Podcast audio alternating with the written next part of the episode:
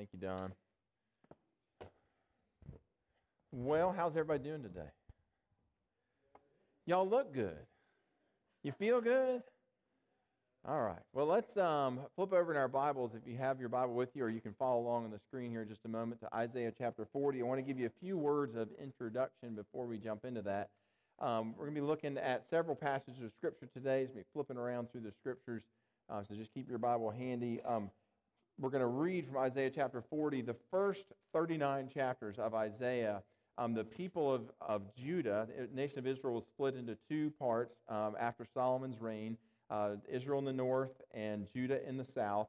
And the nation of Judah has been misbehaving, and Isaiah has been speaking against what they've been doing, and he's been dealing with that, and they've been experiencing the pains of their disobedience. Um, the Assyrians have come and they've um, They've been given Judah a lot of trouble. And Isaiah comes on the scene again, and this time he enlightens them. He reminds them again of who God is and that there is comfort in knowing who God is, that he's in control of things. And so that leads us to Isaiah chapter 40. We'll be reading verses 13 and 14, and then also Romans chapter 5 and verse 8. So you have to do a quick flip over there. Let's uh, stand and read together from God's word. Isaiah chapter 40 reading verses 13 and 14, and then verses uh, Romans 5, verse 8. Here we go, Isaiah chapter 40. Who has understood the mind of the Lord or instructed him as his counselor? Whom did the Lord consult to enlighten him, and who taught him the right way? And then Romans chapter 5 and verse 8. But God demonstrates his own love for us in this while we were still sinners, Christ died for us. All right, you may be seated. Now, those two sets of verses kind of form uh, the bookends, if you would, of our sermon today. So we're going to start with Isaiah chapter 40 and we'll end at Romans chapter 5. But let's start with Isaiah chapter 40 here. Um, what Isaiah is saying in, in, in these few verses here, he's pointing out that God knows everything. That is, that God is omniscient. You say, Gordon, I'm an educated person. I don't never heard of the word omniscient before. It's not something we use in our common language. What does the word mean? Well, the word is a compound word of two Latin terms, omnis and scire. Omnis meaning all, and scire meaning um, to know. And so what it's saying here is that God is all knowing, that he is omni, um, omniscient. And so the Bible declares this here in Isaiah chapter 40, verses 13 and 14. Other places in Scripture, Job chapter 21 and verse 22 says, Can anyone teach knowledge to God? You can't tell God something because God knows everything. That's the point that the Scriptures are making here. Job knew that God has never been taught anything, and Isaiah knew that God has never learned anything. The biblical writers knew that God has never discovered anything because God is omniscient. That is, God knows everything. You say, well, Gordon, if God knows everything, I mean, to what extent does God know everything? I mean, how far reaching is the knowledge of God? And so I want to share three uh, factors with you here about how far reaching God's knowledge is. The first of those is that God knows everything going on in creation. Look at Isaiah chapter 40 and verse 26. It says, Lift your eyes and look to the heavens. Who created all of these stars in the sky? Isaiah says, Hey, I'll tell you, he who brings uh, out the starry host one by one and calls each of them by name. And then when God was speaking to Abraham in Genesis chapter 15 and verse 5, the same thing, he tells Abraham that uh, look up at the heavens and count the stars. I mean, see if you can count them. God says, I can count them. And the reason is because I know each one of them by name. God knows everything that's going on in creation, even the vast expanse of space. This is why Job said in Job chapter 28, verse 24, God views the ends of the earth and sees everything under the heavens. God doesn't miss a single thing going on in creation. See how, and then second, how far does the omniscience of God go? It, it, includes all of creation. God knows everything going on in creation, and God also knows everything going on in the future. Isaiah chapter 46, verses 9 and 10 says, I am God and there is no one up, no, none other like me. I am God and there is no one like me. Verse 10. I make known the end from the beginning, from ancient times, what is to come. Isaiah is saying here that God knows everything about the future. In fact, this is one of the greatest and most compelling proofs for the trustworthiness of the Bible. And did you know that there are over 30 uh, prophecies about Jesus becoming the Messiah, where he would be born, the kind of life that he would live, uh, where he would, uh, you know, his death, the timing of his death, all these sorts of things. 30, there's actually well over 100, but there's 30 that all scholars say, hey, there's no doubt about who this verse is talking about here. It's talking about the Messiah, and it's predicting the things that would happen in his life, like the fact that he would be betrayed for 30 pieces of silver, that those 30 pieces of silver would be thrown in the temple, that those pieces of silver would then be used to buy a potter's field. All these sorts of things were predicted hundreds, even thousands of years before Jesus would ever land here on planet Earth. How is that possible? Because God knows every single thing about the future. That's how far reaching God's knowledge is. Finally, and thirdly, the omniscience of God includes complete knowledge, not just about creation, not just about the future, but about each and every human being on the planet. Psalm chapter 33, verses 13 through 14 says, From heaven, God looks down and sees all of mankind.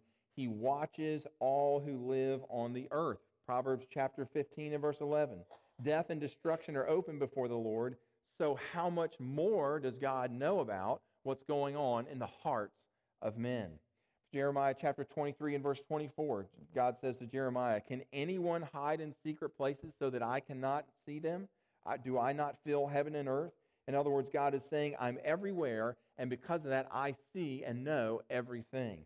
Which is why Jesus said in Matthew chapter 30 and 10 and verse 30, Even the very hairs of your head are numbered. The Lord knows exactly what the count of the hairs of your head are. A little bit easier for some of us than for others knowing all of this too for billions and billions of people on the planet now, for all the people that have preceded us, and for all the people that are yet to come. All God has, somebody says, hey, how many hairs were on Gordon Griffin's head, you know, when, when he was here on this earth? God says, well, go to catalog number, you know, 1023, file number 941, and then flip back through the G's, and you'll find Gordon Griffin, and it'll tell you, and he'll tell you exactly how many are there, and God can say there was X number of hairs on my head. Just like He can for you. God knows everything. He has that catalog at the ready at all times. His, his knowledge of his, his knowledge is complete of creation. His knowledge is complete of the future, and his knowledge is complete of every single aspect, every single thing going on in our lives. This is why Jesus was able to say in John chapter 4 to the woman at the well everything that had happened in her life before. How could he have known that? Well, because he is God. He is omniscient. He is all knowing. Hebrews chapter 4 and verse 13 sums all this up very well. It says, There is no creature hidden from God's sight, but everything is uncovered and laid bare before the eyes of the Lord. God knows everything. Isaiah teaches us that God is all knowing, that God possesses complete knowledge about the universe, that God possesses complete knowledge about the future, and that God possesses complete knowledge about each and every single one of us. It doesn't matter if it's a public matter or a private matter, God knows. There is nothing hidden from God. God knows all things in heaven, all things on earth, all things in the ocean, all things in the galaxy, and in galaxy millions of light years away. No thing escapes his notice. No thing is lost on God. Nothing surprises God. Uh, why? Because God knows everything. He knows everything past, He knows everything present, He knows everything that's going to happen in the future. This is the unequivocal claim of the Bible that this is who God is. That God knows everything perfectly, that God knows everything exhaustively, and that God knows everything simultaneously. That's who the God of the Bible is. He is all knowing, He is omniscient. Okay, well, that completes our treatment of this topic for today. And so that means it's time for us to ask that question we ask every week around here, the most important question, which is what difference does any of this make to my life? Say, Gordon, it's really good to know that God knows everything. But I mean, outside of that, how's that going to help me get the kids off to school in the morning? How's that going to help me as Irma's coming up through? I mean, I know he knows what pattern it's going to take up through here, but I mean, how's that, how does any of that help me with my life where I'm living at today? Um, well, let's talk about that. What that means is that God knows every single detail, every single nook and cranny of our lives. Let me go back to Hebrews chapter 4 and verse 12. So the writer reminds us that God sees the thoughts and intents of our heart. He doesn't just see what we do, but he knows why we do it. God looks inside of our head, inside of our mind, and he knows what's going on inside of there too. Verse 13 continues Nothing about us is hidden from God's sight. Everything is uncovered and laid bare before the eyes of the Lord. The point is, friends, before God, each of us is totally exposed. God sees each and every one of our lives completely. And there is no scheme that we can devise that God does not see through. There is no plastic smile that we might share with people where we are that God doesn't see through. God, there is no secret sin that we can commit that God doesn't know all about. And this is why David said in Psalm chapter 90 and verse 8, You have set our iniquities before you, our secret sins in the light of your presence. This is why Jesus said in Luke chapter 2 and verse 12 and verse 2, There is nothing concealed that will not be disclosed, hidden that will not be made known. Verse 13, What you have said in the dark will be heard in the light, he says. What you have whispered in the ear will be proclaimed from the rooftops. Now, let me say, um, if a person has never placed their faith and their trust in Jesus for the forgiveness of their sins, this should be a scary, terrifying truth. To know that God knows everything. I mean, like, even that, yeah, God knows everything that has happened in our lives. Everything we've done, everything in our past, everything that's yet to come in our future, God knows it all. And friends, if you have not pled for the blood of Jesus over your life, if you've not turned to Him for the forgiveness of your sins, one day you will stand before God and all of those sins you're going to have to give account for. And there's not going to be any conversation there of God, well, I, didn't know that, you know, this was going to happen. Uh, what awaits you is an eternal torture, eternal punishment in hell. Uh, that's what awaits you. God knows everything about your life. There's, there's no when you get to heaven, well, God, let's kind of talk through this a little bit. This is your chance today, now. The Bible says today is the day of salvation. Turn to the Lord Jesus now. Because one day we will all have to stand before God and give account for our lives. And so this can be a terrifying truth. Now, so that's, I mean, that's something for you to think about. Now, if you're a believer, this is just the opposite. If you turn to the Lord Jesus for the forgiveness of your sins, and those sins have been washed away, they have been forgiven of you, and God no longer holds your sins against you, but rather views you as a child of God, then this is just the opposite of terrifying. This is a comforting truth. You say, How is that? Well, let me explain to you. The fact that God is omniscient means that God already knows every minute detail about me, and He knows everything about you. It means that no person can go to God and tell on me and say, God, well, if you knew what He was really like, if you knew what He had done, if you knew the places that He had been this past weekend or the people that He talks to, if you knew God, so you can't do that to God. Because God already knows everything about me and yet he has he loves me anyway. That's a wonderful truth. That's a wonderful truth. The truth is that God already knew every single skeleton in our closet before he invited you and I into a relationship with him. God knew my past even before he sent Jesus to die and for my sins. And friends, God knew the same thing about you, you as well. God already knew about every secret sin in our life. God knew about every bad, mean, or hateful thing that we would do. He knew it all before he agreed to adopt us as his children, and yet he agreed to adopt us as his children anyway. Now, if that's not good news, friends, I mean, I don't know what is. And this is precisely the point that the Apostle Paul is making in Romans chapter 5, verse 8. We read it a few moments ago. While we were sinners, while we were in sin, Christ died for us. Christ didn't die for us when we said, you know what, Lord, I'm going to turn my life around. That's not when Christ died for us. Christ died for us while we were in our sin. This is, this is why Paul concludes his discussion in chapters 1 through 8, Romans chapter 8, verses 38 through 39. He says, For I am convinced that neither death nor life, neither angels nor demons, neither the present nor the future, nor any powers, neither height nor depth, nor anything in all of creation can separate us from the love of God which is in Christ Jesus. You know, there's a very common plot that you run into when you're uh, watch these. Anybody ever watch these CSI crime scene investigation? You like watching uh, Perry Mason at night or something like that. I don't know. It's old school stuff. But I mean, back in the day when they were trying to solve these mysteries, there's a common plot that occurs in all these old old uh, and all these you know mystery figured out TV shows. You know, somebody does something wrong, right? They got some skeletons in their closet. Somebody else comes along and they try to blackmail them for it. And then this person over here doesn't want anybody finding out about it and they get tired of the blackmail or whatever, and so that murder occurs, right? And so then there's all this cover up, and then the crime scene investigation people come in, they try and solve what happened, right? So that's kind of a common theme in all of these stories.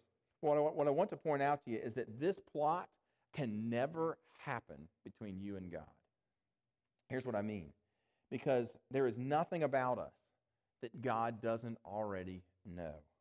He knows the good, He knows the bad, He knows the ugly, He knows the stuff that's worse than ugly.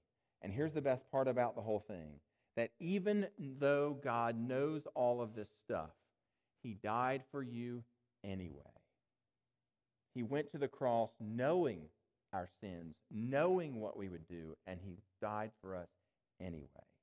Here's the best part about all that that even though He knows all of this as followers of Christ, God accepts us anyway. And knowing all this, God sent His Son to die on the cross for us anyway. And knowing all this, God values your life and my life anyway.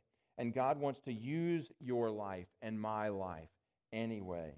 And despite all of our flaws, despite all of our failures and our past, present, and future, God wants to use our lives anyway. That's really, really good news. And so let's conclude. God knows everything about us, and yet God loves us anyway. That God, who sees the rotten things inside of us, who knows rotten things about us, stuff that maybe we aren't even aware of, right? And yet He loves us anyway. He knows all of our ignorance. He knows all of our arrogance. He knows all of our pride. He knows all of our sin. He knows all of our lust. He knows all the evil intent in our heart. He knows our meanness. He knows all of the unkind things and thoughts that we've said and thought. Friends, you say, I don't have any unkind thoughts. Well, then you really don't know yourself, right? Of course, you have these things. So do I and the stuff goes much deeper than we want to admit, and it's much uglier than we want to admit. And yet, for some unfathomable reason, Christ went to the cross and he died for us anyway. He loves us despite of our sin anyway. He wants us to be his children anyway. He wants you and I to spend eternity with him in heaven. He wants to be you and I to be his intimate children and him to be a daddy to us. He wants for us to be in a personal connection with him so much so that he was willing to give his own life on the cross to make that happen. I hope you leave here this morning convinced that God loves you. While we were yet sinners, Christ died for us. We just have God's love. We just have it.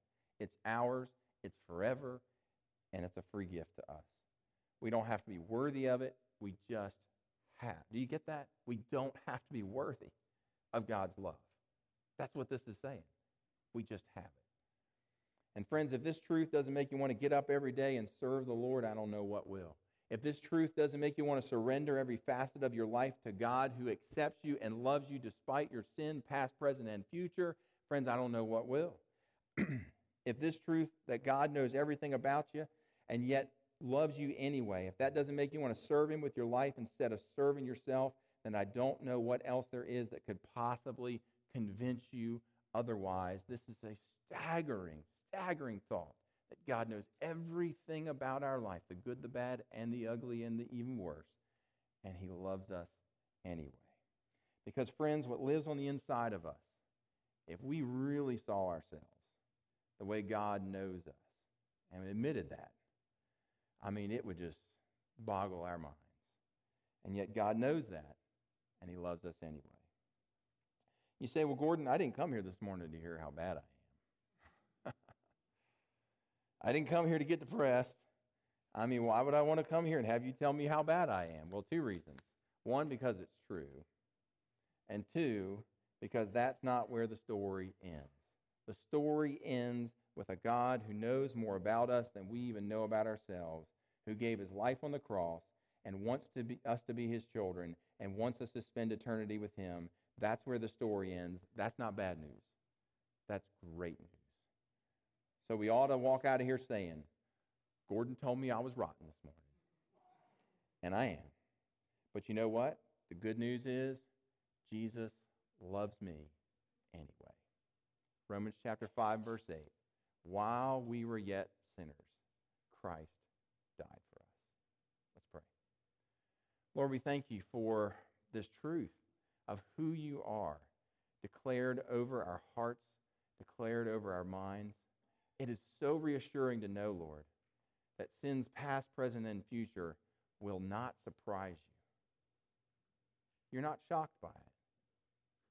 And yet, Lord, you pursue a relationship with us anyway. Lord, we are so thankful. We are so thankful. May we take this knowledge and use it to drive us to serve you with greater commitment, with greater spirit. Lord, thank you so much for your great love. As we turn to this table now representing your broken body and your shed blood, we are reminded again of Jesus on the cross.